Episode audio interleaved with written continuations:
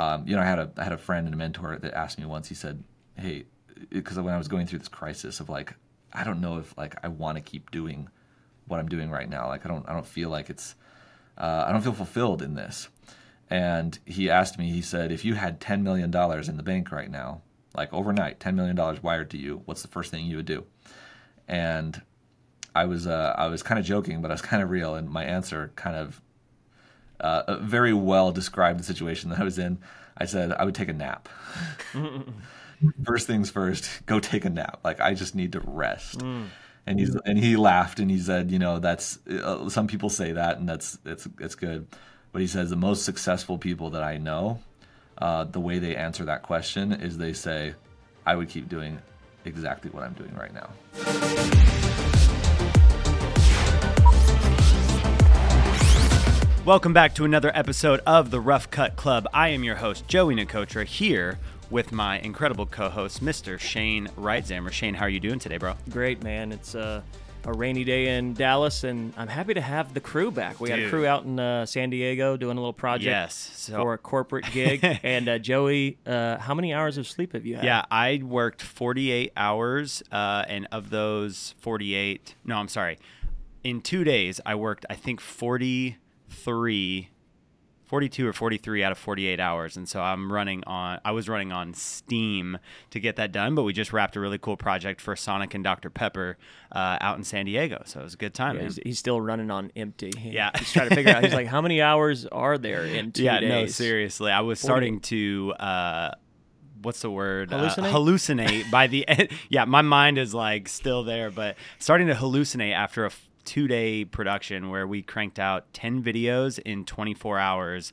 uh, after a one day shoot. So it was like a 17 hour shoot day and then 24 hours of straight editing and powered through 10 videos, man. You guys are the champs. That's why I pay y'all the big bucks. That's right. hey, but no hallucinations today, sir. Right. We have somebody super uh, awesome, famous yes. in the podcast today. Who's who's our guest? Yes, our next guest is somebody who has been dominating the social media space, not just for himself, but for his clients as well. We are welcoming to the show the director for Cellar Door Studios, founder of Cinema Mastery, and secret rock star musician, ah. the short form content expert, Mr. Eric Thayne. Eric, thanks for joining us today, man.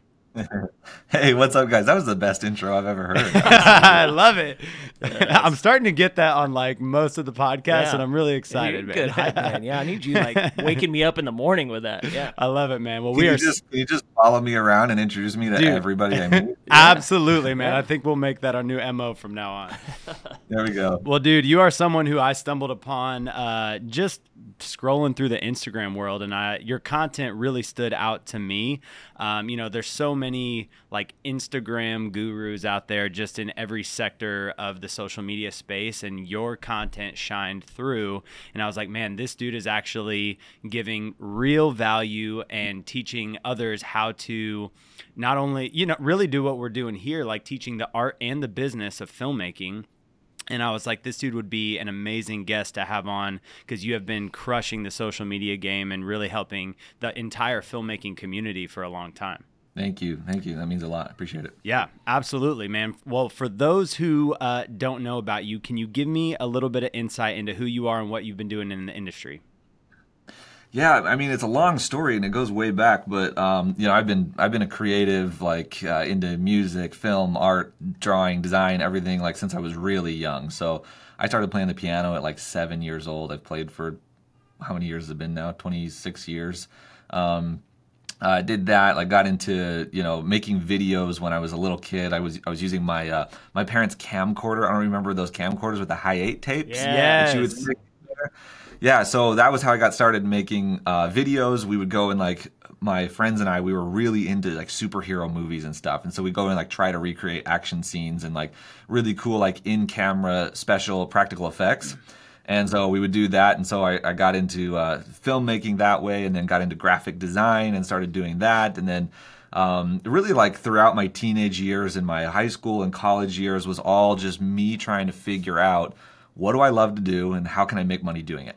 Mm. And so that was kind of like my motto growing up was like I want to just do what I love and I want to make a living doing it and that's pretty much the goal. And so I got into I got into iPhone development, web development, coding, like uh, music production, started a recording studio, got into filmmaking, making YouTube videos, um, started a production company. Um, did that and then uh, and then you know that obviously grew into other things which we'll probably end up talking about at some point today i'm sure um, but but yeah that's that's that's really who i am. Like at the core i'm a i'm a creator right? I just love uh, creativity and art and like in building things in the world whether that's whether it's a a painting or it's a business right? It's just creating something adding value to the world contributing to the world.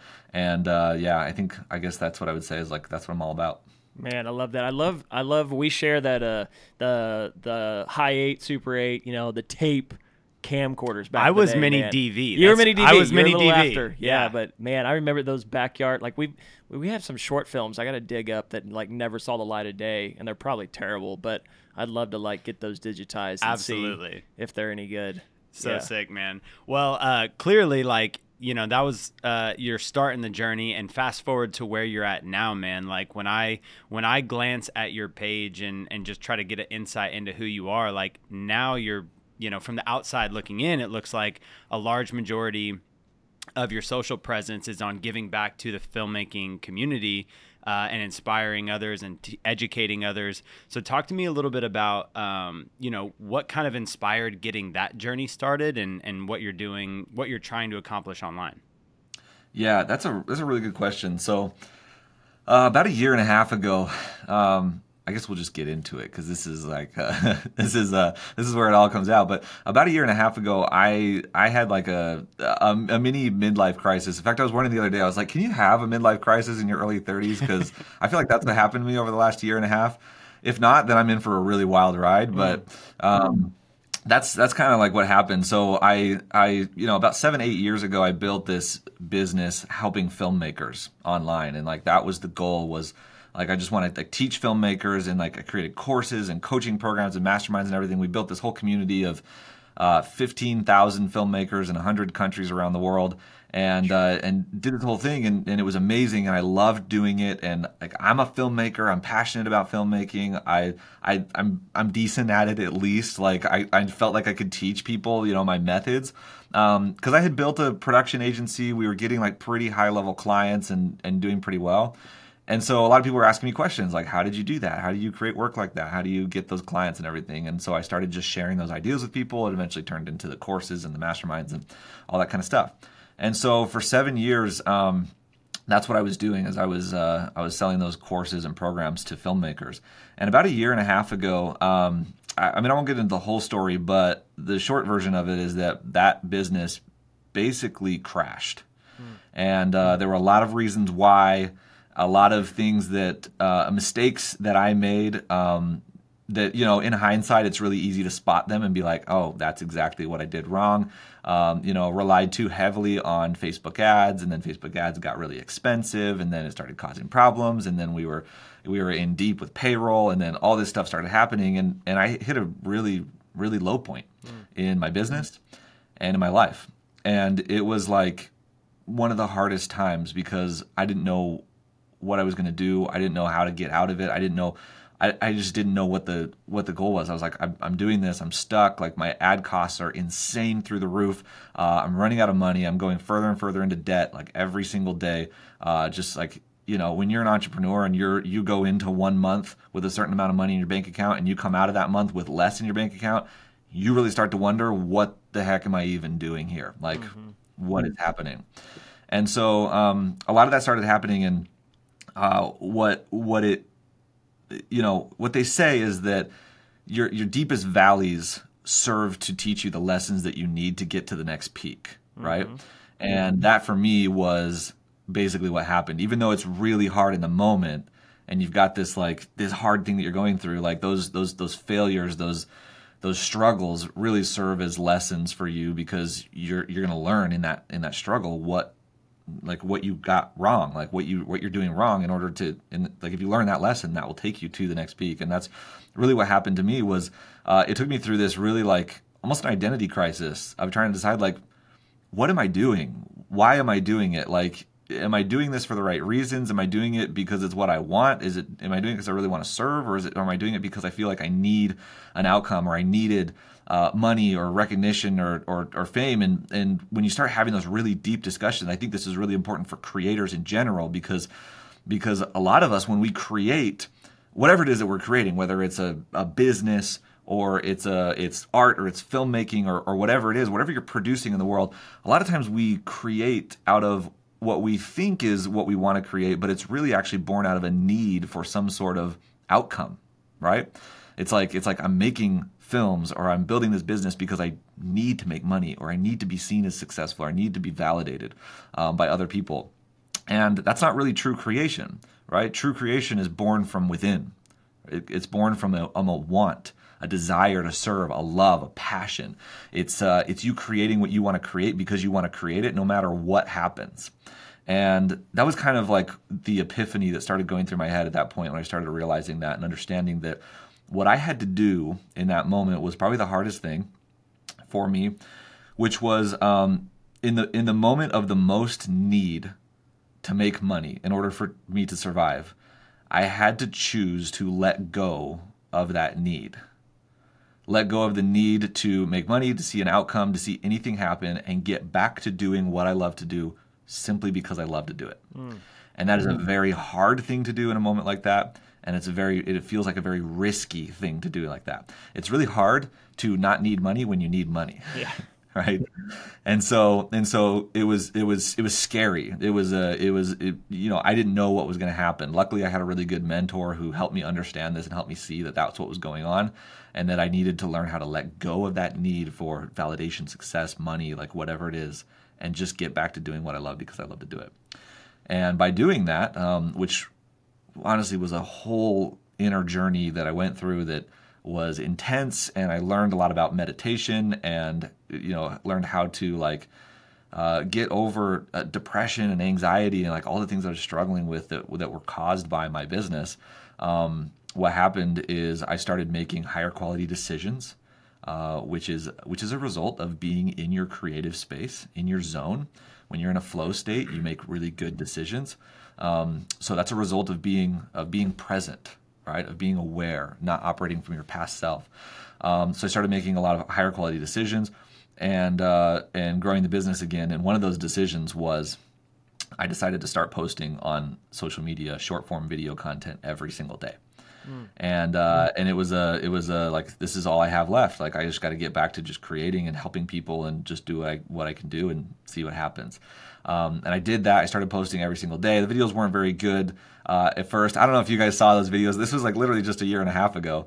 And uh, I started making my first videos, which I had made videos before. I had created content, but it was always sporadic and inconsistent, and like just never really could stick with it. You know how you start making stuff for a couple weeks, and then and then you it dies off, and you focus on something else. Like us entrepreneurs and us creatives, like we're just all over the place, and mm-hmm. that's just how it usually goes. And so, but I was like, this time I'm actually going to do it. I'm going to post every single day. And and uh, I had a mentor of mine. His name's Russell Brunson. He said, if you post every single day for a year you like your life will change. You will find your voice. You will become financially free, uh, and like all this stuff will change. And I said, you know what? I'm just going to put all my faith in my mentor. That's what he said. I'm going to do it, and we're going to see what happens. And I started doing it. I started posting videos every single day. For the first two months of posting short form videos, I was losing followers every single day. Mm. So imagine that making these videos, not knowing if it's going to work, not knowing if if if this is even the right idea and uh, and seeing my follower count go down every single day. Uh, they were getting low engagement, like not a lot of comments or anything like that. And I was, but I was like, I was committed. I was like, I'm to do this. And so I kept going, kept going. Uh, the second two months, it kind of like it went flat. So it's like I was gaining the same number of followers as I was losing every day. So it was like a net zero for two more months. Okay, so four months of like no real traction. And then sometime around the middle of month five, is when things went like parabolic mm. and they started taking off. And they, it, and the video started taking off. They started getting a ton of views, like hundreds of thousands of views. We started getting, uh, you know, thousands of people following me every single day. Uh, started getting um, the the reach. What like my account was reaching 500 to 600 thousand people every single month. Uh, it was crazy. We started driving traffic and leads into our into our offers and our products and our services and and all this stuff. And like, after you know about six months of doing this consistently, uh, short form videos saved my business, mm. and um, not only my business, but in a lot of ways my life. And it really, it really was so interesting because as cool as the journey was to like getting the followers and the money and like being able to have like hundreds of thousands of followers online, which is all cool and everything. Um, as cool as that was, what was more impactful and more meaningful was the second part of what my mentor Russell Brunson told me that most people don't really think about. He said that he said that I'm convinced you'll become financially free if you do this. But the other thing he said is that you'll find your voice. And that's the part that I think a lot of people gloss over. All right, because it's like kind of ethereal like what does that even mean? But you'll find your voice. And that's really what happened is in that time, I think the more powerful thing that happened for me was that I found my voice. I started to I started to think really hard about like okay, I've got this following now. I've got these people that are watching me, that are paying attention and you know, at the time I was just posting stuff about filmmaking. When you get a lot of people following you and you get to the point where like you make a post and there's like thousands of people liking it, tons of people commenting on it, like getting hundreds of thousands of views, it really makes you start to think about what message you're putting into the world. Mm. Right? At the beginning, it's just like whatever I can do to get people to follow, right? Then when it starts growing, it's like, what am I what am I actually doing with this? What am I what am I going to try and do? And what I really discovered over a period of time after that was like my my in a way like my true mission, my true purpose in life. And like what is it that I'm here for and what what do I really want? And what I discovered is that filmmaking is a part of that mission, but it's very it's only a part, right? And while I'd spent all these years talking solely about filmmaking, I realized that for me to really like serve my purpose, to serve people at the highest level, do what I can, and like and really think about like what am I going to do for the rest of my life from now until my deathbed. Um, it involves a lot more than just filmmaking. It involves entrepreneurship. It involves personal development, and ultimately, at the end of the day, it involves becoming a creator. Mm. And so that's like the mission that I'm on right now, and uh, and honestly will be probably for the rest of my life. Is that it's it's about it's about starting to see myself as a creator, seeing myself as somebody who who creates for the sake of creating, for the sake of for the sake of building something, for providing value into the world, and, and honestly helping other entrepreneurs and creatives and filmmakers and other people to see themselves as such, to see themselves as somebody who's providing value to the world, and see that the content creation or the filmmaking or whatever is not just a tool for getting leads or followers or a tactic for getting an outcome in your business. It's actually uh, it's actually a way to rally people to your cause. And so um, there's so much more to it, and uh, and I could go a lot deeper. But but that's the idea, and that, like that's the mission. Is like I want I want people I want everyone to see themselves as creators because I believe that if everyone sees themselves as creators, as somebody who can provide value to the world and make the world a better place, then it will truly become a better place. Dude, I gotta say that was probably the biggest mic drop moment that has happened on the podcast so far, dude. That was, dude. Thank you so much. One for your vulnerability. Uh, just even at the beginning of that, I have like 17 things that I have follow up questions on from there. Um, but dude, your story is really inspiring.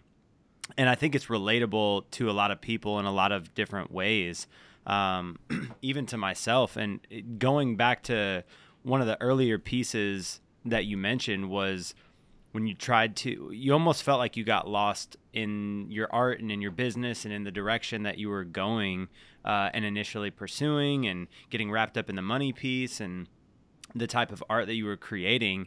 And i actually feel um, in a lot of ways in a very similar place right now myself. And i think that a lot of creatives can relate to just the lack of clarity piece that they have almost in the direction that they're they're pursuing art in. And so I'm curious just, you know, to piggyback on top of that, what were some of the ways that you actually did find clarity in where you were going as an artist and how other people can really, you know, uh, find their mission uh, in, in the art that they're creating? So, one thing that I think creators really need that they don't ever get enough of is what I call creative space.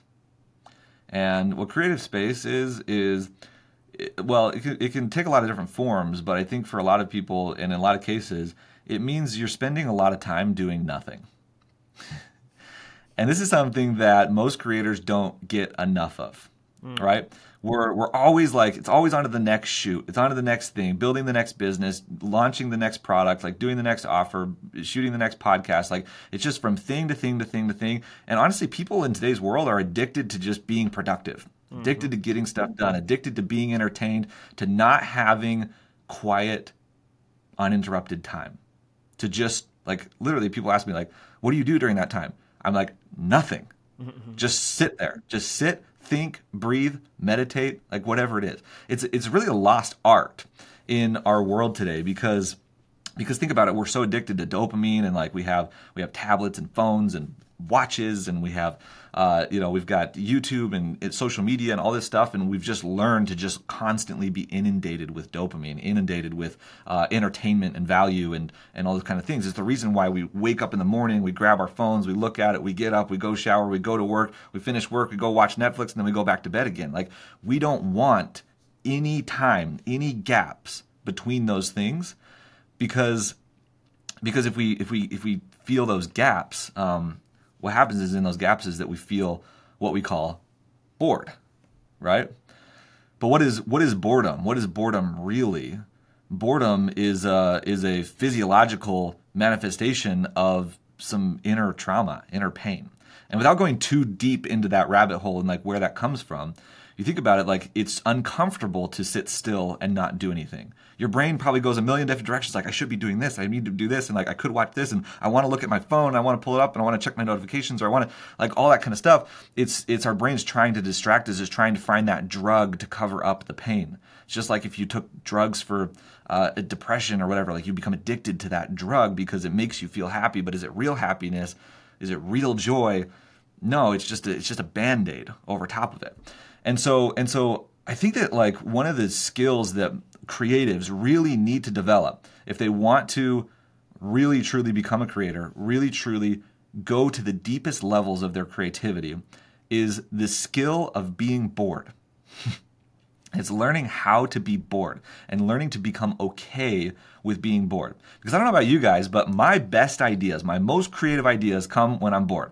You guys feel the same way? A hundred percent. Uh, Yeah, and, and I literally to to jump in just did what you're saying for the very first time, like in my life, where I scheduled time to be bored to get into that creative space where I just stop, meditate, and think about where I'm going as an artist. And it's so timely. I didn't even expect to get into this, but it's so timely because I'm literally, it's on.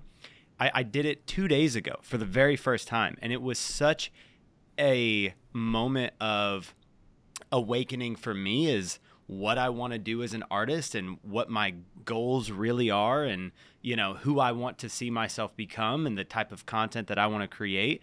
And it's I've I'd never done it before. And I have an, a follow up day of just creative uh free what what'd you call it again? Creative like Space. creative Boredom. space Yeah. yeah, Yeah. and just being bored this Saturday I got to jump in because Yeah. I feel like you're about to bring a tear to Joey's eye, man. This is great because I know. so have you heard of the book called Vivid Vision, uh, Eric? It's No, I a haven't. so so it's a so I did this Vivid Vision thing and it was the first time. I mean, you're preaching to me too, man, because like I'm a guy that if I'm not running 100 miles per hour, then I I feel like something's wrong. And so I finally did this Vivid Vision quest and went out into the woods and did this whole like be still, leave everything behind, all electronics, and kind of you know Yeah. that and same thing that Joey just went on, and it was like the first time that we had that bored space, and so much growth, personal growth happened in like 12 hours. And that's sad to say that I, like i've only you know stopped for 12 hours you know it was like two years ago.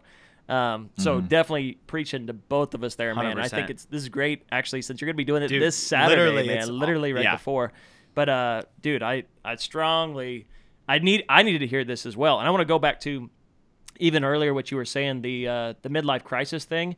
I think all content creators need to hear that. And, and i will say too you were like i don't know if it you know if it happens in the third it happened twice in my I, i'm late 30s and i feel like it's already happened twice in my 30s so so i'm with you brother. And uh, and i think other content creators need to Yeah. hear that because it is such a drive right? It, there's it's the hustle mentality right the 100%. grind you got to keep posting and doing all this stuff and I think people do hit that burnout, like we all we all do, and we forget you know your voice and and why you're doing things. So, dude, I feel like we need to bottle this up. Eric, you need to like we could just sell that piece for you somewhere, yeah. bro. We're gonna send it like that's a whole like therapy session. That 100%. thank you, man. We both need to hear that. Um, but I, I got to jump on one more thing too. That the free projects. Uh, Joey and I were talking about this too, and I think you touched on this. You were like, when you had that space and you like not caring about money when you actually really needed money. And Joey and I just recently started to do spec shoots and passion projects over the last two years. Out of the vivid vision that I had for the company, it was like, let's do stuff that we own, that we want to do. You know, we don't, yeah. we make content for everybody, but let's do stuff for us. And he and I both look at each other uh, every time on set and we're like, we're having so much fun, man. This is the best thing ever. We're not getting paid a dime. We're actually losing a bunch of money because we're paying, you know, for some things that people aren't donating or volunteering. And man, I couldn't agree with you more, dude. You've got to find that space to take away the money and the stress of all of that. And then I think that's where the the true art really comes out. Some of our favorite yeah. projects, we didn't get a paid paid a dime. In fact, yeah. we paid to make them. And uh, mm-hmm. so I. I just love that. Going back to the the the, the uh, when you saw that spike, I know I'm getting to the weeds of like metrics now and stuff too, but you know, would you say was there like a single post or a couple of posts that you really felt like dude, it was that, or do you feel like it was just the consistency of five months? You said you started to see that uptick in video views, but if you had to like think back on that, do you remember like a specific post that really just pushed it, or do you think it was the consistency? No, you know, for me, it wasn't like a specific post. I know there's there's people that just like post, post, post, post, post, and then boom, something takes off, and then mm-hmm. it takes them to the next level. It, it really like I had a few that did pretty well, but like I don't think I don't think any of my views have like over a million views. For mm-hmm. example, like there's people that have like like I have a friend just the other day had a video like, like got like 200 million views, right? Mm. And uh, and it's insane, and like that can happen for people. Uh, for me, it wasn't that. It was just like consistently putting out value over and over and over again, and just and just showing up every single day and making that content. And yeah, there were ones that took off and got 100, 200,000 views. Uh, you know, most of them range between like 5,000 to 20,000 views, and so uh, it was just kind of like that was happening and it just happened over time and then and then slowly like things started just taking off and started working. And so and so i don't i don't think it's so much in fact this is like i teach people this that it's like it's not so much about like trying to find that viral formula or that viral video that's going to take off. Uh, I, I think that there's there's value in doing that. Like for sure like you should understand virality what makes something shareable what makes a video take off what makes people want to share it so that you can like capitalize on uh, social media and what actually works because if you want to get your message out there then like that's going to help you do it and the truth is one huge viral video can completely change your life mm. and so um, understanding those those viral formulas i think is really important but never with the expectation that like i'm just trying to find a one video that will take off for me that can just change everything mm. because it's kind of like those you know people that win the lottery or that uh, that like you see athletes sometimes they become famous they make a ton of money and then a few years later like it's all gone right mm. and, and the thing is like making a lot of money actually just having a downpour of money into your life is probably not going to serve you very well um, if your identity hasn't changed mm. and if you haven't um, if you haven't learned like how to how to grow that and keep wealth like that and I, and I and I look at social media as being the same way like just getting like an inundation of followers or an inundation of like of uh, views on a on one piece of video content. If you haven't adopted the identity of a content creator and know how to work with that like it's not going to sustain. And you'll see that with people. They'll get a ton of followers off of one viral video and then they get excited and then whatever changes and they stop posting consistently and then and then the account dies and maybe the account still has a million followers but then but then the engagement is super low because they didn't capitalize on it. They didn't mm. keep that like momentum going. And so I think for a lot of people, it's actually better, you know, as much as it isn't as fun to hear this, it's probably better for you to like grow slowly and grow consistently over time because you're going to learn like what it takes to be a creator, to to put yourself out there, to to be uh, successful. And those are the lessons you need to learn in order to like be around and be relevant in the long term. That's so well said. Yeah. I, I, you know, I, I know of clients and I've seen other influencers where they do have that one big blow up post, right? And I think, I think you're, you nailed it. It's like, you, they're always trying to replicate that again, and they can't replicate it. And really what's missing is their voice. Like why are they creating the content and what's the purpose behind it instead of like this was a really dope post that, you know, got picked up by algorithm and got a lot of views, but it's not sustainable. Well, and I think it's like also to your point, it's who you become in the process. You know what I mean? That allows you to help uh, sustain your journey, like the daily consistent grind. Um, you know, it changes part of your identity. It's like working out every day, where it's like when you show up every single day, even when you don't want to, who you become mentally, not just physically happens in the days that you show up when you don't want to show up. And so I think that's, mm-hmm. you know, there's something profound to that. I actually I have another question too, even just on the finding your voice piece. Um, you mentioned that like in being consistent every single day, it helped you to find your voice. I'm curious if there's any other advice you would give to creators who are struggling to find their voice outside of just posting consistently. Like, what what are some steps that people can do to help find your voice? And and what is that like why is that important for for a creative to to find their own voice? Yeah you know and i think it takes a lot of time for you may not be in the season of your life where you're ready to like figure that out. And and it's okay. Like i think it's an important step but it's not um, it's not something that's like i can't what a lot of creators will do is they'll be like i a lot of so a lot of people is like starting out will um, avoid or procrastinate producing or creating in the world because they haven't figured it out yet, right?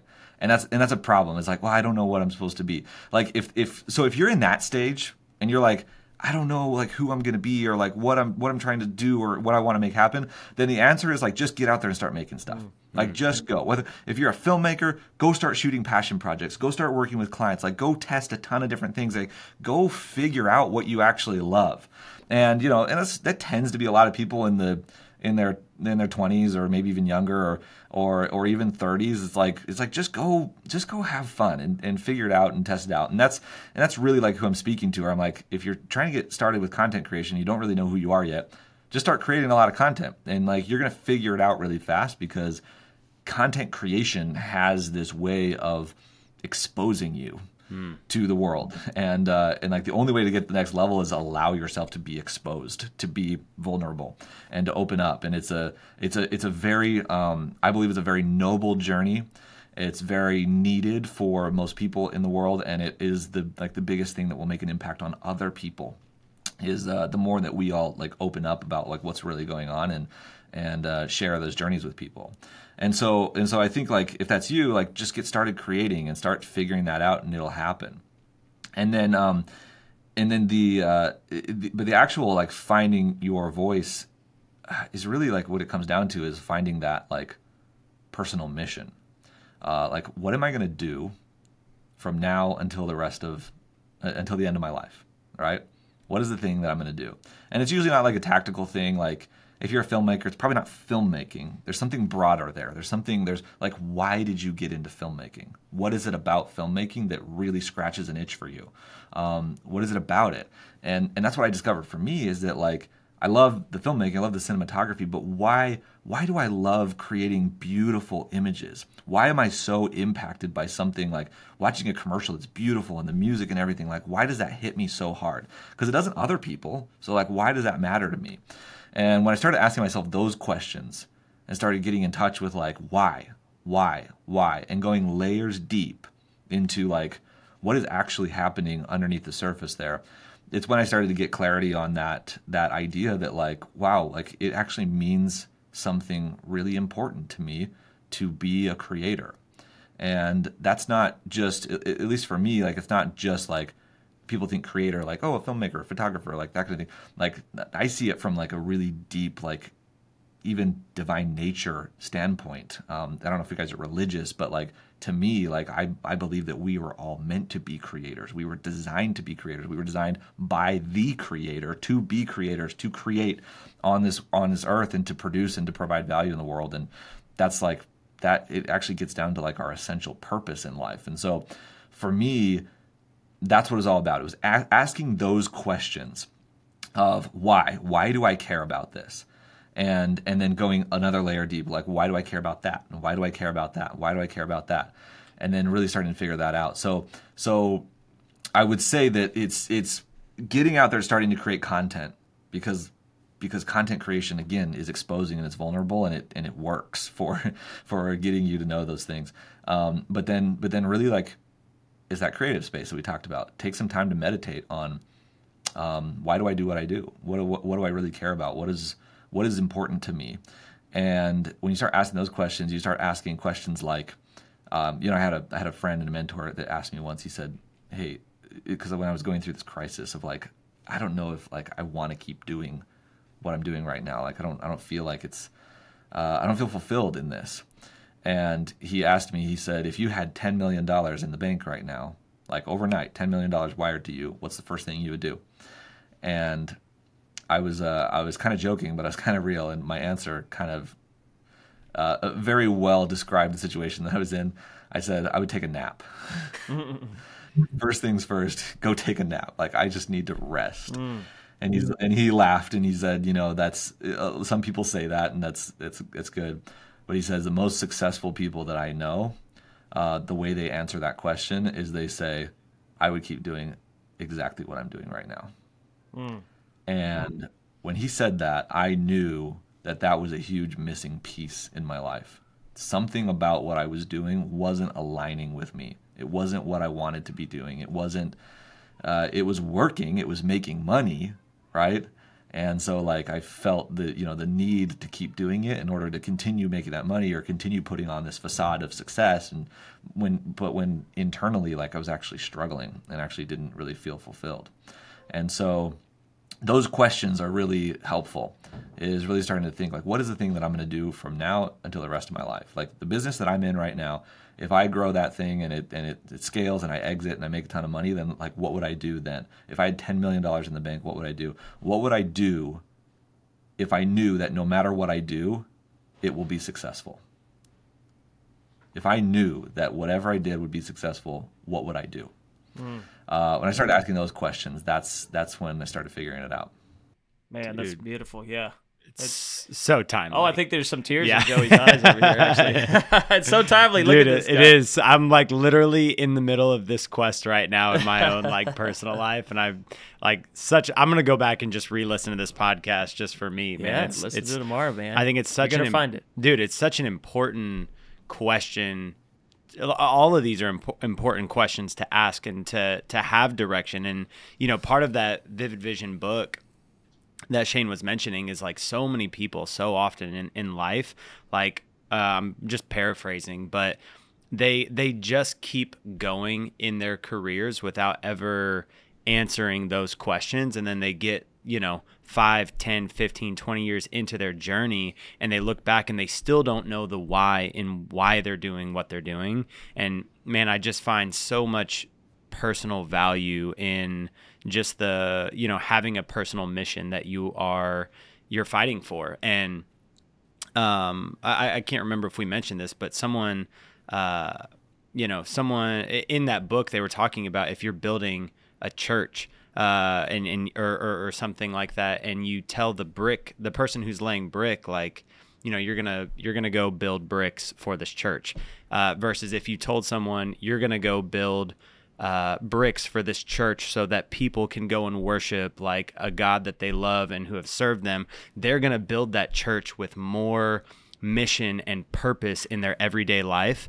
And I think having that mission and purpose that we can grab onto where it's like we know the bricks that we're building are for this specific purpose. Uh, it aligns you to live a more fulfilled life, and um, especially as a creative, like so often creatives you know they work so hard to make a living creating in the very beginning that they you know sell their souls so to speak to whatever creative opportunities come their way and then they get to a place where now they're not hurting as much for money and they start to ask those questions on what do I really want to create now that money is not tied to the need, uh, like you mentioned early on. And so I just think that that's a really profound mission and quest to get on as a creative and just as a person. So yeah, you got to find those, the, like you said, the creative space to ask those questions. Like Simon Sinek, start with the why. Yeah. Like that's what I did. I sat there, same thing, and just like, why do I do this? Why is this important to me?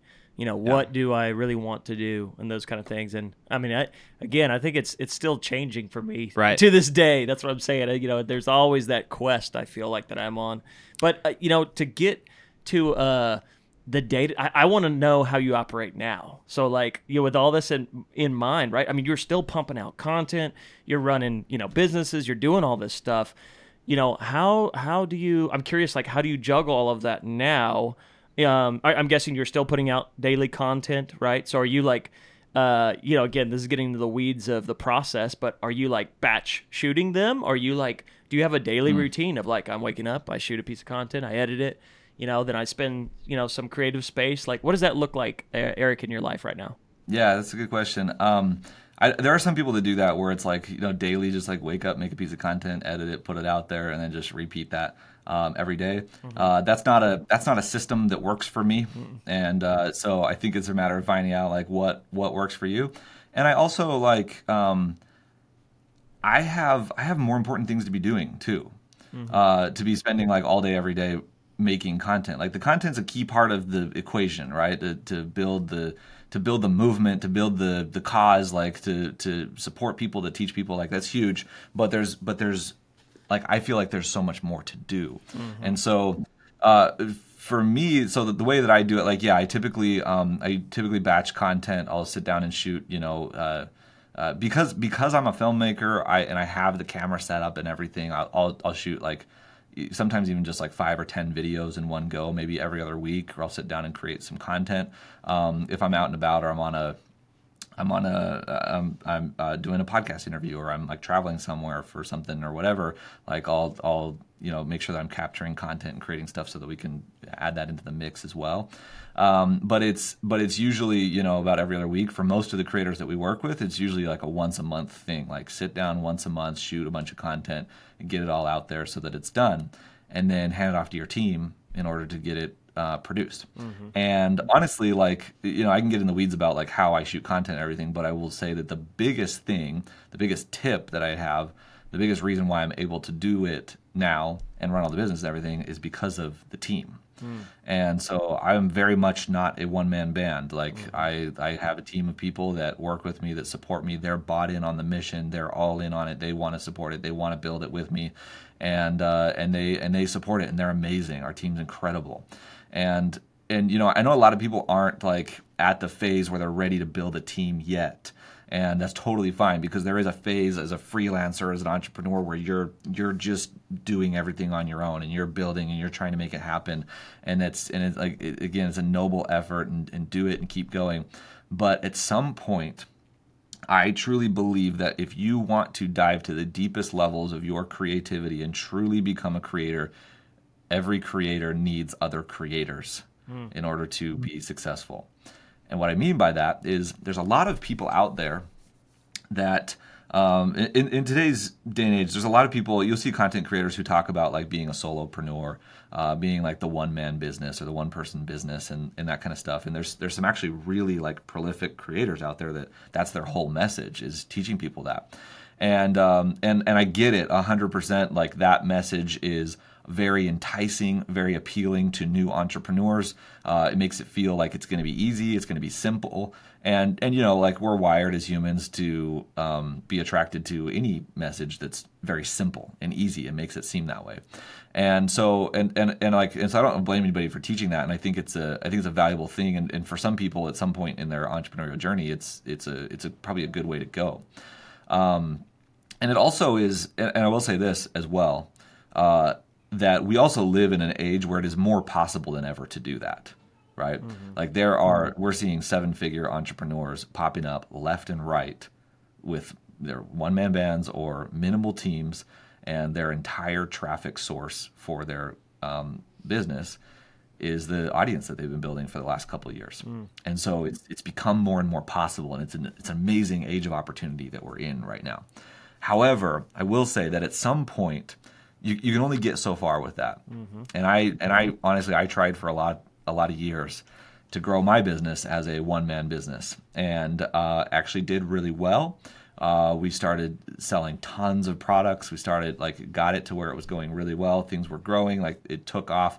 Um, I mean, to give you an idea, like the acceleration it took me it took me th- with this business it took me three years to get to hit half a million dollars in revenue. Okay, so if you think about that, like over a three year period, a total total revenue is about five hundred thousand dollars. Um, when it started taking off, when it clicked, when it worked, um, we we matched that and we doubled it in six months. Wow. So that was the acceleration to mm-hmm. hitting over a million dollars in revenue. And that was insane. It was exciting. And I was like, I cracked the code. I figured it out. It was amazing. But then it was like what we talked about earlier. Like if you just get inundated, mm-hmm. what is really happening? And um, it all it all crashed. Right? It it happened. It grew. It was amazing. And then over the next like year or two or three, like it just mm-hmm. like just started disappearing because I wasn't the person that was ready to be able to do that. And not that I just wasn't ready, but there's there's a point where like and and usually I feel like this is around the six to seven figure mark for most people where like you just can't go to the next level by yourself. you don't have the capacity. It's just not possible. And if you're trying to still, you're really limiting the impact that you can make in the world. Mm-hmm. And so creators need creators, right? I need to be I need to really figure out what is it that I'm good at? What is my craft? And that craft is not filmmaking, it's not photography, it's not that. It's it's what like what are the soft skills that I'm really good at? What are those things that I'm really good at? And how do I bring other people into my organization, into my team who are also creators, who are really good at their thing? And so that I can show up and do my thing, and they show up and do their thing, and everybody does their thing and lets everybody else do their thing so that we can create what I call a creator economy inside of our organization. Mm. And so when you're building a team, like think about it that way. How can I create a team of people who are creators who are good at their craft so that we can actually uh, build something together. You know, they say like you can um, you go faster alone, but you go farther together, right? And so if you want to go far, go together. And so uh, so when you when you go together, like you can go so much further. It might be like maybe it's slower, I don't know, but like when you hit that point and you really figure it out, and you start growing, then like it just takes off. And and that ultimately is the goal because um, not only is it awesome to have a team that like tease me up with stuff and they take care of all the production around my content now and like help me with the editing and the and the writing and coming up with ideas and researching and understanding like what's going on and everything like that. Um, that's really important and, and, just managing the, the logistics of everything. Um, what's even more important is that what it allows me to do is to go to deeper and deeper levels of my craft. Mm. And so if I'm stuck in the business doing all the day to day stuff, not ever having time to have creative space, to be bored, right? Then am I really like becoming a creator and becoming a better creator? Or am I just like going through the motions over and over and over again? So by having that time and that space back, by having a really good team that handles a lot of that, offloads a lot of that for me, um, it allows me to go deeper and deeper and deeper and spend that time like really discovering things, really figuring out where I'm at, and uh, and making a, a bigger impact on the world as a result. Man, I couldn't agree more. So I started Cinema Story in 2010, and I went alone for you know probably four years. Around that 2014 mark, I was like, I don't want to do this by myself anymore, you know. And so Cinema Story now we're we're blessed to have over like 33, you know, contractors, part time, you know, uh, employees. So a mixture of people. But the only reason we get to do what we do is because of the awesome staff that we have. Uh, even we've got Bella in the podcast room right now. She's one of our interns, and she brings so much value. You know, we've got the next generations coming in, and that's what excites me now as a CEO or entrepreneur is that we have you know. Provided or surrounded ourselves with such a great team and I'm always looking to grow the team. So this is my this is my next question for you, Eric how do you find those people? How do you find those creators? How have you done that? Like any advice for for me and for other content creators production studios how do you surround yourself with the right people? So so actually i had somebody ask me that question just the other day. Um, a, uh, a management employee at a company that is worth a billion dollars. And they asked me the exact same question. They said they said how do you find such amazing people? Mm and uh, and like you know, there's a lot to it, and like I've learned a lot over the years in terms of team development and and uh, coaching and consulting and bringing on people and like helping people. But but I'll say this. I'll say this is the thing that I think that we do differently than a lot of organizations, and it all stems from what I was just talking about about finding creators. Uh, I see all of my employees as creators. I see them as people who are talented at a thing or a, or a, a subset of things. They have specific strengths, um, which everybody does, right? We, we, like everybody has strengths and weaknesses, and so we've got these strengths and this like combination of skills and passions and interests that is what I call our craft. That's your craft. That's what you're really good at. And so and so we look for people that have those things. And it's not it's not so much the hard skills it's more so the soft skills. Like that's what i'm looking for. Um, like if i'm if i'm hiring a social media manager like i want somebody who knows social media and, and understands the social media management. But but like really i'm looking at um, their their strengths finder their personality assessments. I'm looking at like i want to see what what really makes you tick. What are you really all about? And so so that's one thing is is really getting clear on that. Um, second thing is um, having a really clear mission in your company. Um, this is this is so important because everyone on my team is bought in on the mission. They're not just there for a paycheck. They're not just there because they're going to get paid and they need to make sure that they can, uh, you know, afford to live. They're there because they want to build something with me, and they know what I'm trying to build. They know what the vision is, what the long-term goal is, where we're going, how we're going to accomplish it, and uh, and that's the very first conversation we have we have with them when we start interviewing is uh, like when I'm interviewing people, the main thing that I'm looking for is are you bought in on this vision? Do you want to be part of this? Do you want to build this? Because if they do, then like everything works so much better. They're going to be better employees. They're going to be better team members. They're going to crush it. They're going to work really hard. They, they, uh, you know, I find my team members sometimes like giving me their discretionary time. Like I don't, I don't expect them to work evenings and weekends, but like I get messages from them on the weekend, and uh, and and, and they're they're busy and they're working on stuff and whatever. And and like the thing is, like they're doing it because they want to. They want this to grow. They want to make it happen. They're invested in it, similar to how I am as the entrepreneur, and that that changes everything. And so not only does it help the business grow so much better, but they are happier. They're fulfilled. They're doing something that means something to them more than just making money. Similar to how we talked about like being a creator is about creating from within, creating something that you want to, not creating for the need to get a paycheck or the need for an outcome. And so for them to be able to eliminate that need as well inside of our organization makes them a creator and allows them to grow um, uh, and, and, work so much harder and just and be happier. And so so it's it's really about building that culture inside of the company. And then the third thing that I would say, and this is probably one of the most important, is that we hire very talented people, and then here's the kicker: I let them do their job.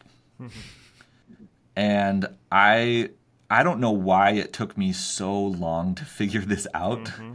And this is especially true with creatives that uh, creatives don't operate well in a space where they're constantly being told what to do. Mm-hmm. They need to be given creative space. So this is where it all comes together, right? It's like it's like it, it, the reason is because I see every single person on my team as a creator what would a creator need? And what I know from doing all this research and this deep thinking and analysis is that everyone is a creator. We're all creators. We all need that space. We all want to be valuable in the world. We all want to be part of something. We all want to build. We just need to be given the, the, the space to do that. And most people work for organizations where they just get they just get like uh, you know stacked with stuff to do, and they, they don't get they don't give them that space and that time to to be able to you know do their art and to get good at it and to and to be in like a visionary and a strategic mode.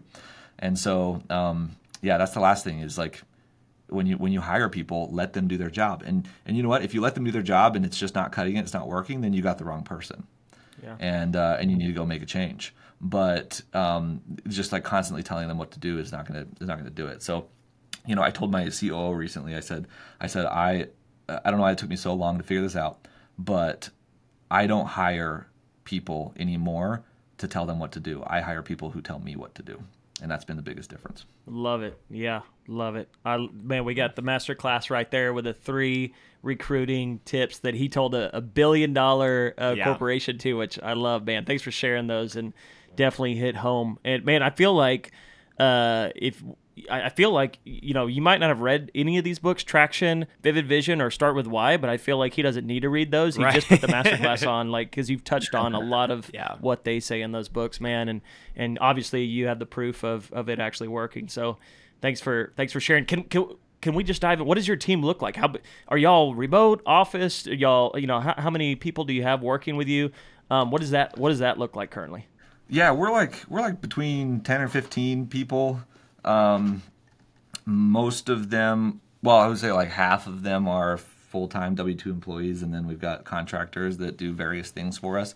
Um, we are we're all remote, uh, 100%. So I, I actually love having a remote team. I think it's, I mean, I mean, just the, the ability to hire like anyone in the world is amazing. So you're not having to like try to find somebody in your local area or like get somebody to move out there. Uh, it can be very limiting. So so when you're looking for really good talent, it's it's helpful. And um and, and I like being remote. It's it's fun to just like we get on Zoom, we do our calls, we co-work together sometimes on Slack. Um, we just we do yeah. So that's that's how we run everything is is remotely.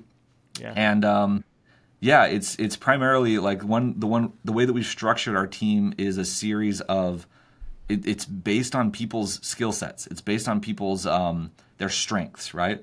And some people are more visionary, some people are more strategic, some people are more tactical.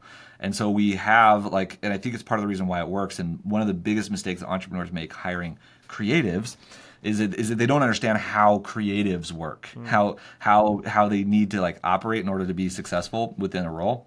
And so and so like I I'm a creative and I've worked with creatives my entire life. Like I know people on that level. Um, and it's and it's a it's a different way of looking at people. But I think by doing that, it's it's helped us like structure it like almost look at it as like stacks. So within any given department, we have like the more visionary strategic types and then we have the more tactical people. So like if it's graphic design, for example, we need like visionary graphic designer who can see the whole picture. Uh, but that's not going to be the same person who's just like boots on the ground on the floor, like mass producing thumbnails for us, right? And so, so, so a lot of people look at it as like, I just need a graphic designer, and then they expect them to do everything, but they don't look at like what type of designer is this? Is this is this like a more tactical person? Is a more visionary person? And you really like you need both, or even in some cases three of them, to really get the full stack and the real understanding of like what is what is going to do it. Like i'm more of a visionary person. Like i understand the vision of things. If you try to get me to like sit and edit videos all day long like it's just isn't going to happen. Like i'm not the person for that. And so and so knowing like what people are are good at in those soft skills uh, really d- dictates like where you put them in the organization and how you build that team where everybody's in the right seat and they're doing the thing that they love and that they're good at. And so then everyone's fulfilled and they work crazy hard. Man, I, I I think there was a point in time when Shane and I were the ones who were primarily doing most everything in the company, and there was a shift at one point, and it gave me the freedom to focus on being a DP for the most part, and that was one of the coolest moments just in my career when I got to step back and just focus on what I love the most and what has brought me the most fulfillment from a career standpoint and I still do other things but I love when I get to be in my creative space and and doing the thing that I love the most um, and just pushing my myself and my personal boundaries and it makes me want to create an amazing product you know for the company. And so i love just the idea that you you know brought up about how you build your team and the freedom that it allows each of them to do I got to transition though really quick to Cellar Door Studios and ask you about you know uh, the short form business uh, empire that you have created um, because Shane and I I would say probably about two years ago give or take um, started diving into the social media retainer space. Um, and started having those you know short form retainer models where you go and you shoot you know 30 pieces of content for someone so they have a piece of content to drop every single day and then helping them out with youtube and then podcasts like this um, and so i'm curious um, you know just what an insider's look is on Cellar Door, Celadora Studios, the type of products you make, and how you've allowed your clients to be successful in that model. So, so basically, here's the thing that I'll I'll say first because I, I think the principle is important and why why we built Cellar Door Studios and why we started to do it.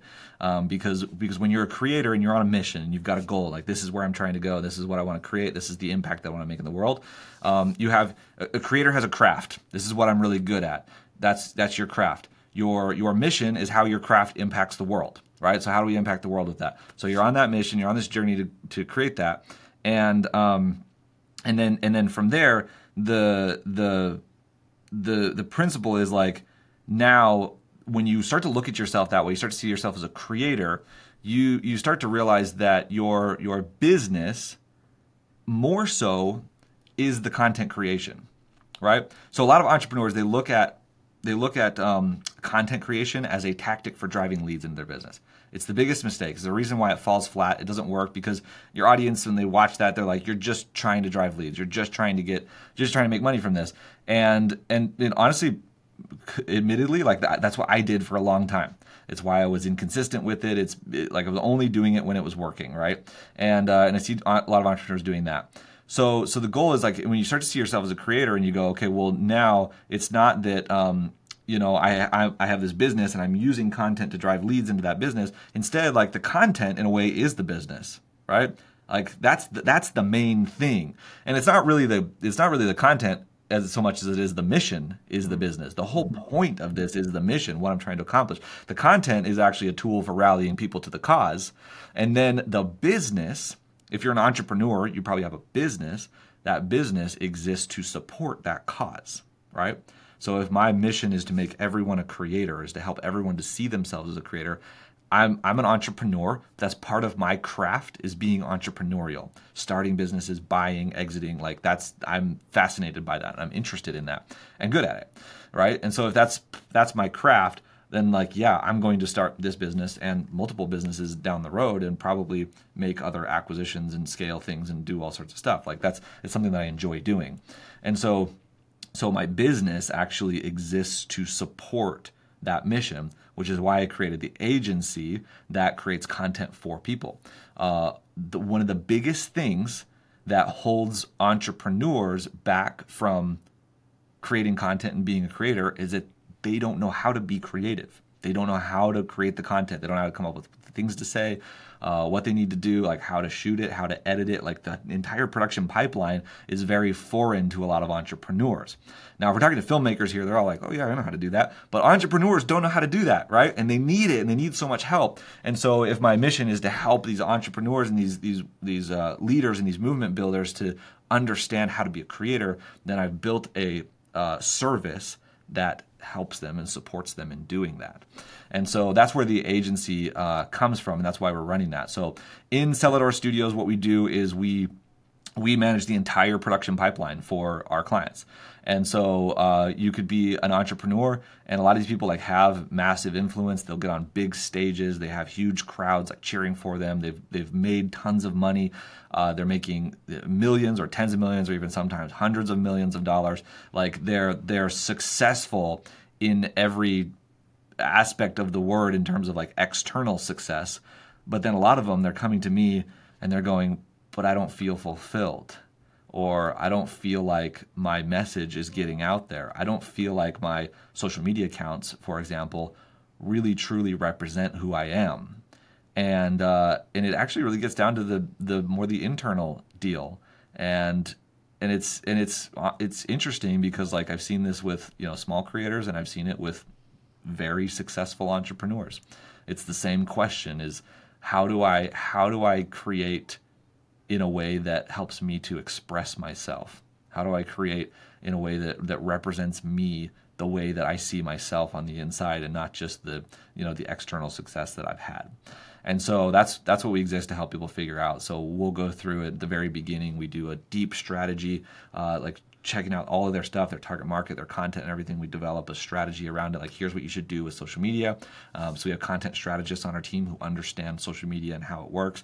Um, but then, but then mostly we're a video forward agency and uh, very video focused because I believe video is the best way to build a connection with people online by far and so and so we we come in and we we tee them up with all of the scripts and like here's the videos that you need to make here's all the topics the hooks the angles there's what you need to do um, we show up like we send a team out to actually shoot the videos for them once a month with all the lights and the gear and everything. Then we take all the footage we edit it for them and then we publish it to their accounts. So an entrepreneur who's busy and um, and doesn't have time to like figure out the production or do all of that and and they need to not figure that out because they have their craft and their zone of genius which is being the subject matter expert on their thing and being the visionary of that uh, they need to focus all their time and energy on that. We want to help them and support them in going to the deepest levels of their craft by taking care of all of the production around it so that they don't have to uh, deal with it. So basically they show up um, at their own house or their own office for about five hours once a month. We take care of all the shooting and then the content goes out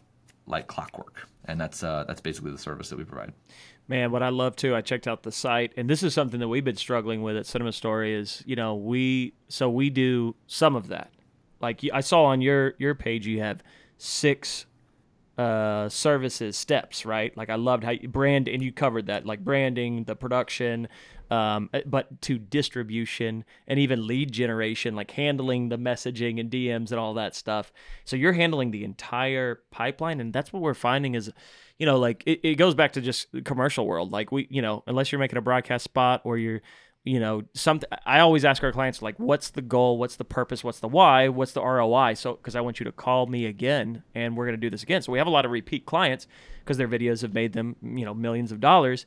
And and with the social content, you've got these entrepreneurs, like you said, they don't have the time or even the expertise to, or the knowledge, the tech knowledge to like post and like be be uh, consistent. And so we've kind of only been doing the production side of it, you know, in some consulting, branding, consulting, production. And I've been struggling with the, I don't want to own distro, and I don't want to, I don't want to own like all of that because now I've got to get more people in place to handle all of these accounts. But that's it's like if you create a piece of content and it's not executed properly, they're not going to get the value out of it. You know, so would you would you say was that always your model of hey, we want to handle all six of these aspects because you find the most success that way or uh, so you do it out of like almost necessity like hey we want to take this off your plate and do it right for you or is it more of a um, kind of a, a, individual package where you you would be like, yeah, we just do we could just do the video and content creation. Is it kind of like an all in one or or uh, uh, all or nothing type model? Yeah, no, we've got we've got a few different packages, and there's some people that where we like we just do strategy and scripting for them. Okay. And uh, and so it can work that way for sure. Uh, it it really was like we've we've figured out like it started from you know who are we serving and like what result do we want to help them get and that was really like we want to serve entrepreneurs and we want to uh, successful entrepreneurs and we want to help them to become a creator. And so like so you go from that and you go okay so then what tools do they need or what what what are they lacking in order mm. to get there? And like what's the step-by-step process? What's the journey for them to be successful with that um, that it, that we can provide? And uh, and reasonably right? So you know if you're starting a business and you're like i don't i don't want to get into uh, distribution or running ads or like posting content stuff because I don't know anything about that, well then don't do that. That's fine. Like it's it's okay. Like really get clear on what you're good at. Um, we just felt that we were strategically advantaged and positioned to be able to provide a full service like that mm-hmm. because of my background experience. Uh, if you look at like the last 20 years of my life, like it's it's all led up to this. Mm. It's a it's a combination of like filmmaking, artistic and creative skills, and uh, internet marketing skills, social media content like that's just my background is like the the big like mashup of all of those things. Mm. And so I was like, that's that's what I want to do. That's what I want to provide for people. But even now, today, like we're still doing a lot of market research and asking people questions like, what parts of this are the most intriguing to you? What's what's the most helpful? Um, and there's there's things that will come up that we're like, oh, we didn't think about that. Like we could offer that to people. Mm. Or there's things that are like we are offering that, but nobody it seems like nobody really actually cares about that. And so so we're figuring out how to structure our offers all the time. We're constantly making changes to like what it needs to be included into this to give somebody like everything they need and get them the result that they need in the simplest way possible. Hmm. Eric, we could talk to you all day, man. You are an absolute wealth of knowledge, my friend. This has been such a great episode, and I know that Shane and I have uh, taken a lot of value out of it. If nobody else hears this podcast, this was great for Shane and myself, man. So thank you so much for your time, man. You Bef- before we get you out of here, we got five quick questions that we like to ask all of our guests. Um, the first one is definitely the hardest, but the first question is if you could go back and do your career differently, what is one thing that you would change uh, for filmmakers out there to spare them from going through as well? Ooh, like my entire career or like my filmmaking career? Yeah, You want me to get specific? yeah, like in your in your filmmaking career, if you could go back and do it all again differently, what's one thing that you would change? I I think that like as a filmmaker the thing the thing that I would change is really like getting clear on get to where I know what I want to do faster. Hmm. And uh and and what that means is spending more time experimenting and just having fun with it hmm. Hmm. in the beginning stages. Like I mean you see like 22 year olds that are like oh no, I haven't figured it out yet, and I I got so much to go, whatever. And it's like, man, you but you're still so young, and you still have so much left. And like that was me at 22. Like honestly, I always like I had that entrepreneurial bug that was like, I got to build something, I got to make money, I've got to do it fast. And I think in a lot of ways, like it was probably a it probably crippled me. It was probably a crutch um, because like that idea of you know it was the two things. It was like I want to know, I want to figure out what I love to do, and then make money doing it. I was always trying to make money while I was figuring out what I love to do, and therefore I never really got to like be creative and like really get to know what it was. Not that not that I wasn't. I mean, I did a lot of fun stuff, but like I think I could have spent more time just like having fun with it, making passion projects, doing things just for just for the fun and for the love of it to get really clear on like what is what is it that I'm good at? What is it that I love? What are the best parts of this process? What do I want to do? And then uh and then from there like then once you figure that out, then you go, okay, now how can we scale this? How can we make this like a, a viable thing? Um, so yeah, that's that's probably one thing that I would say is what I would do differently. I love it. Do more art for art's sake, man. I love it. Yeah. Uh, what excites you the most about the current film industry or market? Um, I think that like the film industry is going through like crazy changes right now, and there's there's like it's like adapt or die basically. Um, and you've got you've got like the film industry, Hollywood kind of thing, and then you've got like the video content industry. And uh, and there's and there's a really interesting like interplay between them, but then also like it's like I see it just kind of blending and all becoming the same thing. And so uh, so I, I for me like I'm I'm very futuristic. Like I love seeing the the direction things are going and like how things are changing and just adapting to that and modifying it. I know a lot of people that like complain about it and uh, oh well the AI the whole thing and like and like like you can sit around and complain about it all day but like it ain't gonna change anything. Like it's happening. So you might as well get excited about it and have fun with it and experiment with it. Uh, people complain about vertical video. Like uh, you'll see filmmakers complaining about that. Like I, it's sorry it's here whether you like it or not. So uh, adapt or die right?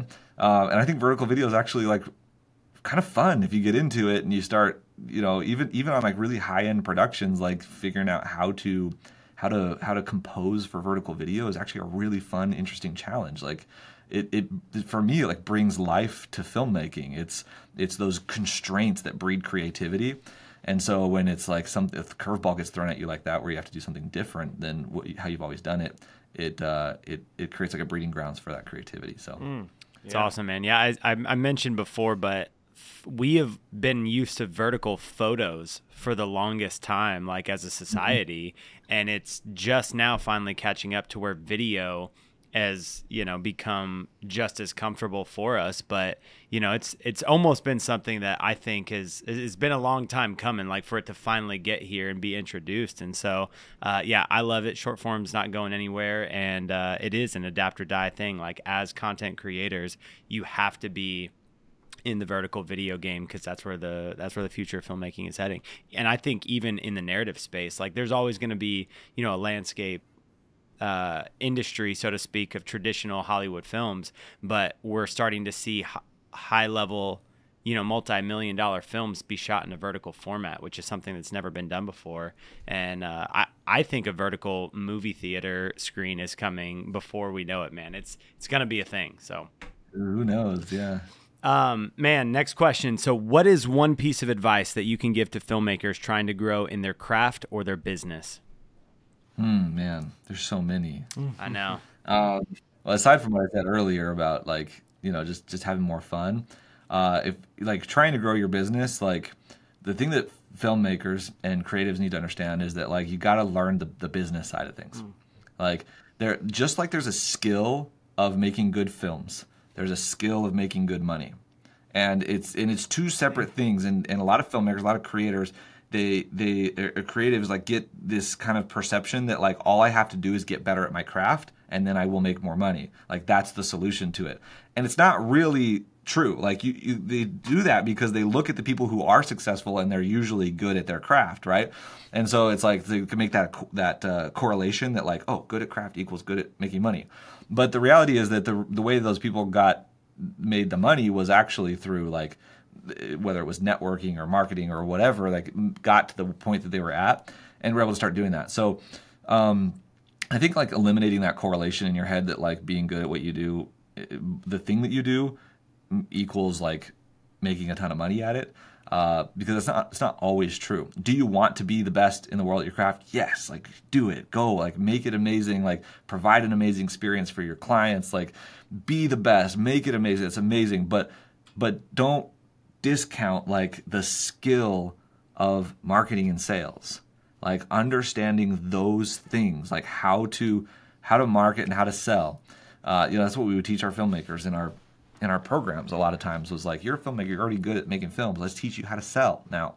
And just learning those skills like they would actually start to make money from it and actually start to charge high prices. Like we took people from literally like making less than a thousand dollars per video to charging a hundred thousand dollars for a video.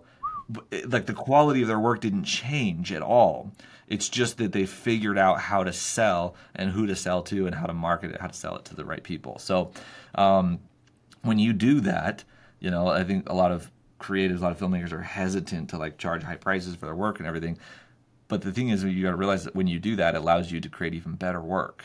And it's like that same thing like if you really want to go to the deepest levels if you really want to be the best that you can be like you're not going to do it bootstrapping all the time. Like mm-hmm. like you got to figure out how to get those budgets so that you can create like really start to create the stuff that you want to the vision that you have in your head mm. yeah and a lot of times the price of the videos that you charge is a direct reflection upon the quality of work that they expect to receive and so when you start mm. working with big level big level executives if you charge them, you know, give them a quote for a $500 video, they're going to expect that you're a creator that delivers a $500 value to them when they might be looking for, you know, a $50,000 quote so that they expect a $50,000 value and ROI on their product on their project.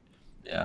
So, yeah, I think that's great, man. Um, where are we as an industry headed in filmmaking and what should we be focusing on? Where are we headed? As an industry. Uh, we're definitely like you see like video content is becoming very much a thing and everyone everyone's a creator everyone is everyone can create content like the tools and the the skills needed to create like high quality video is uh, they're ubiquitous. They're everywhere. Like I mean, the new iPhone just came out and it shoots 4K ProRes externally to an external uh, SSD, like a high bit rate, and it, like you know, there's there's reasons why that's not the same as an interchangeable lens system and a and you know a quality camera, but it's still like for most people and for a lot of applications of video today, it works. Mm and and you got to be okay with that and accept that that that's that's what's happening. And so like how do you stand out in in a sea where everyone is a, a videographer? And and the thing is like this, this is interesting because I, I think this happened to the photography industry first right? It, it was so much easier to like make everyone a photographer first before making everyone a videographer. Because because not not to like you know bash the photographers out there, but but in comparison, photography versus videography, like photography is really easy. It, and it just like videography adds that element of motion and like the 24 frames per second that like complicates everything. Like you can't like you can't it, it just doesn't come across the same way as like bigger file sizes. You can't uh, you have bit rates. You have like it, there's all these things that make it more difficult whereas like a single photo it's really easy for a camera to just like quick process a very one frame and make it look beautiful and so and so the photography industry really got like run over i think a lot faster because um because of that and like people can take photos on their phones or you can buy a very cheap camera that is uh, phenomenal and amazing today. And that is happening with video as well is that like it's democratized. Anybody can do it. And so the question you got to be asking yourself is what are you what are you doing to stand out? What are you doing to uh, to put yourself in another league? What are you doing to com- to uh, position yourself against just anybody that can do it.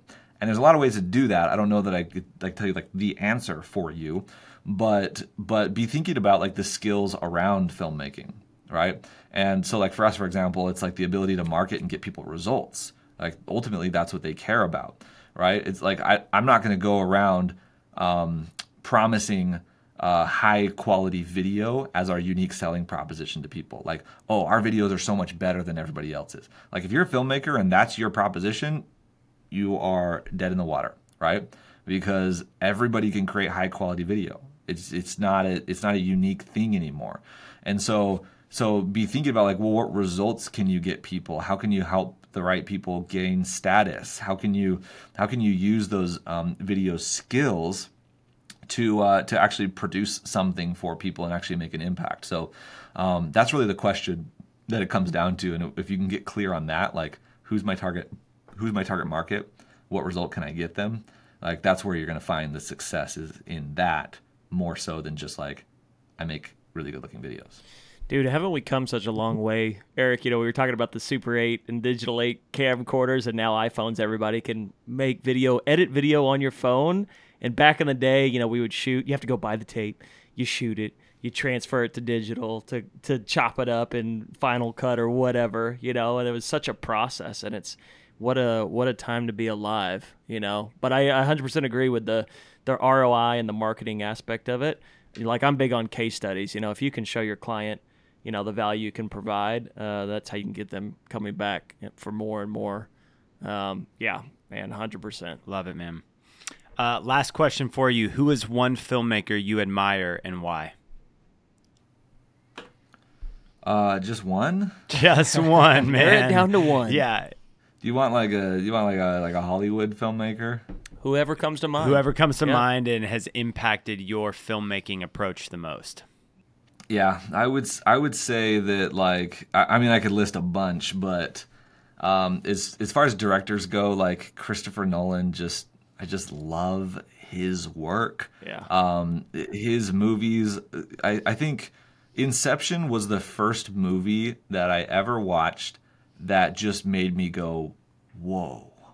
Right? It, it was it, it was like that that. Uh, that experience of like it, almost like existential experience like watching that i was sitting in my living room on my laptop watching it in an armchair and like the movie ended and then like i looked up and it was just like where am i like what is what is happening like having that experience was like so amazing and then and then and then i think that like he replicated that again with interstellar Dude. It was the same Yes. thing like Interstellar, I was like, I was like speechless for like two weeks. I couldn't even talk. Dude, I literally just experienced the same thing. I'm so late to watching Interstellar and that I had that moment where I was like, I I can't watch another movie like until I process this film. It was so good. yeah.